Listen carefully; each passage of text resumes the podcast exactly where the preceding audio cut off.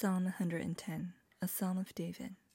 The Lord says to my Lord, Sit at my right hand until I make your enemies your footstool. The Lord sends forth from Zion your mighty scepter.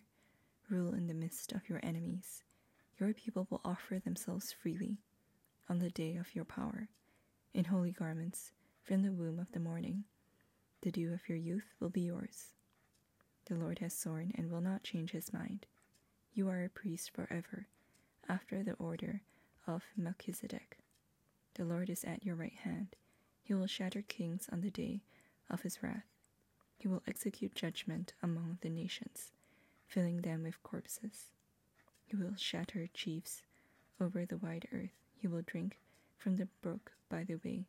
Therefore he will lift up his head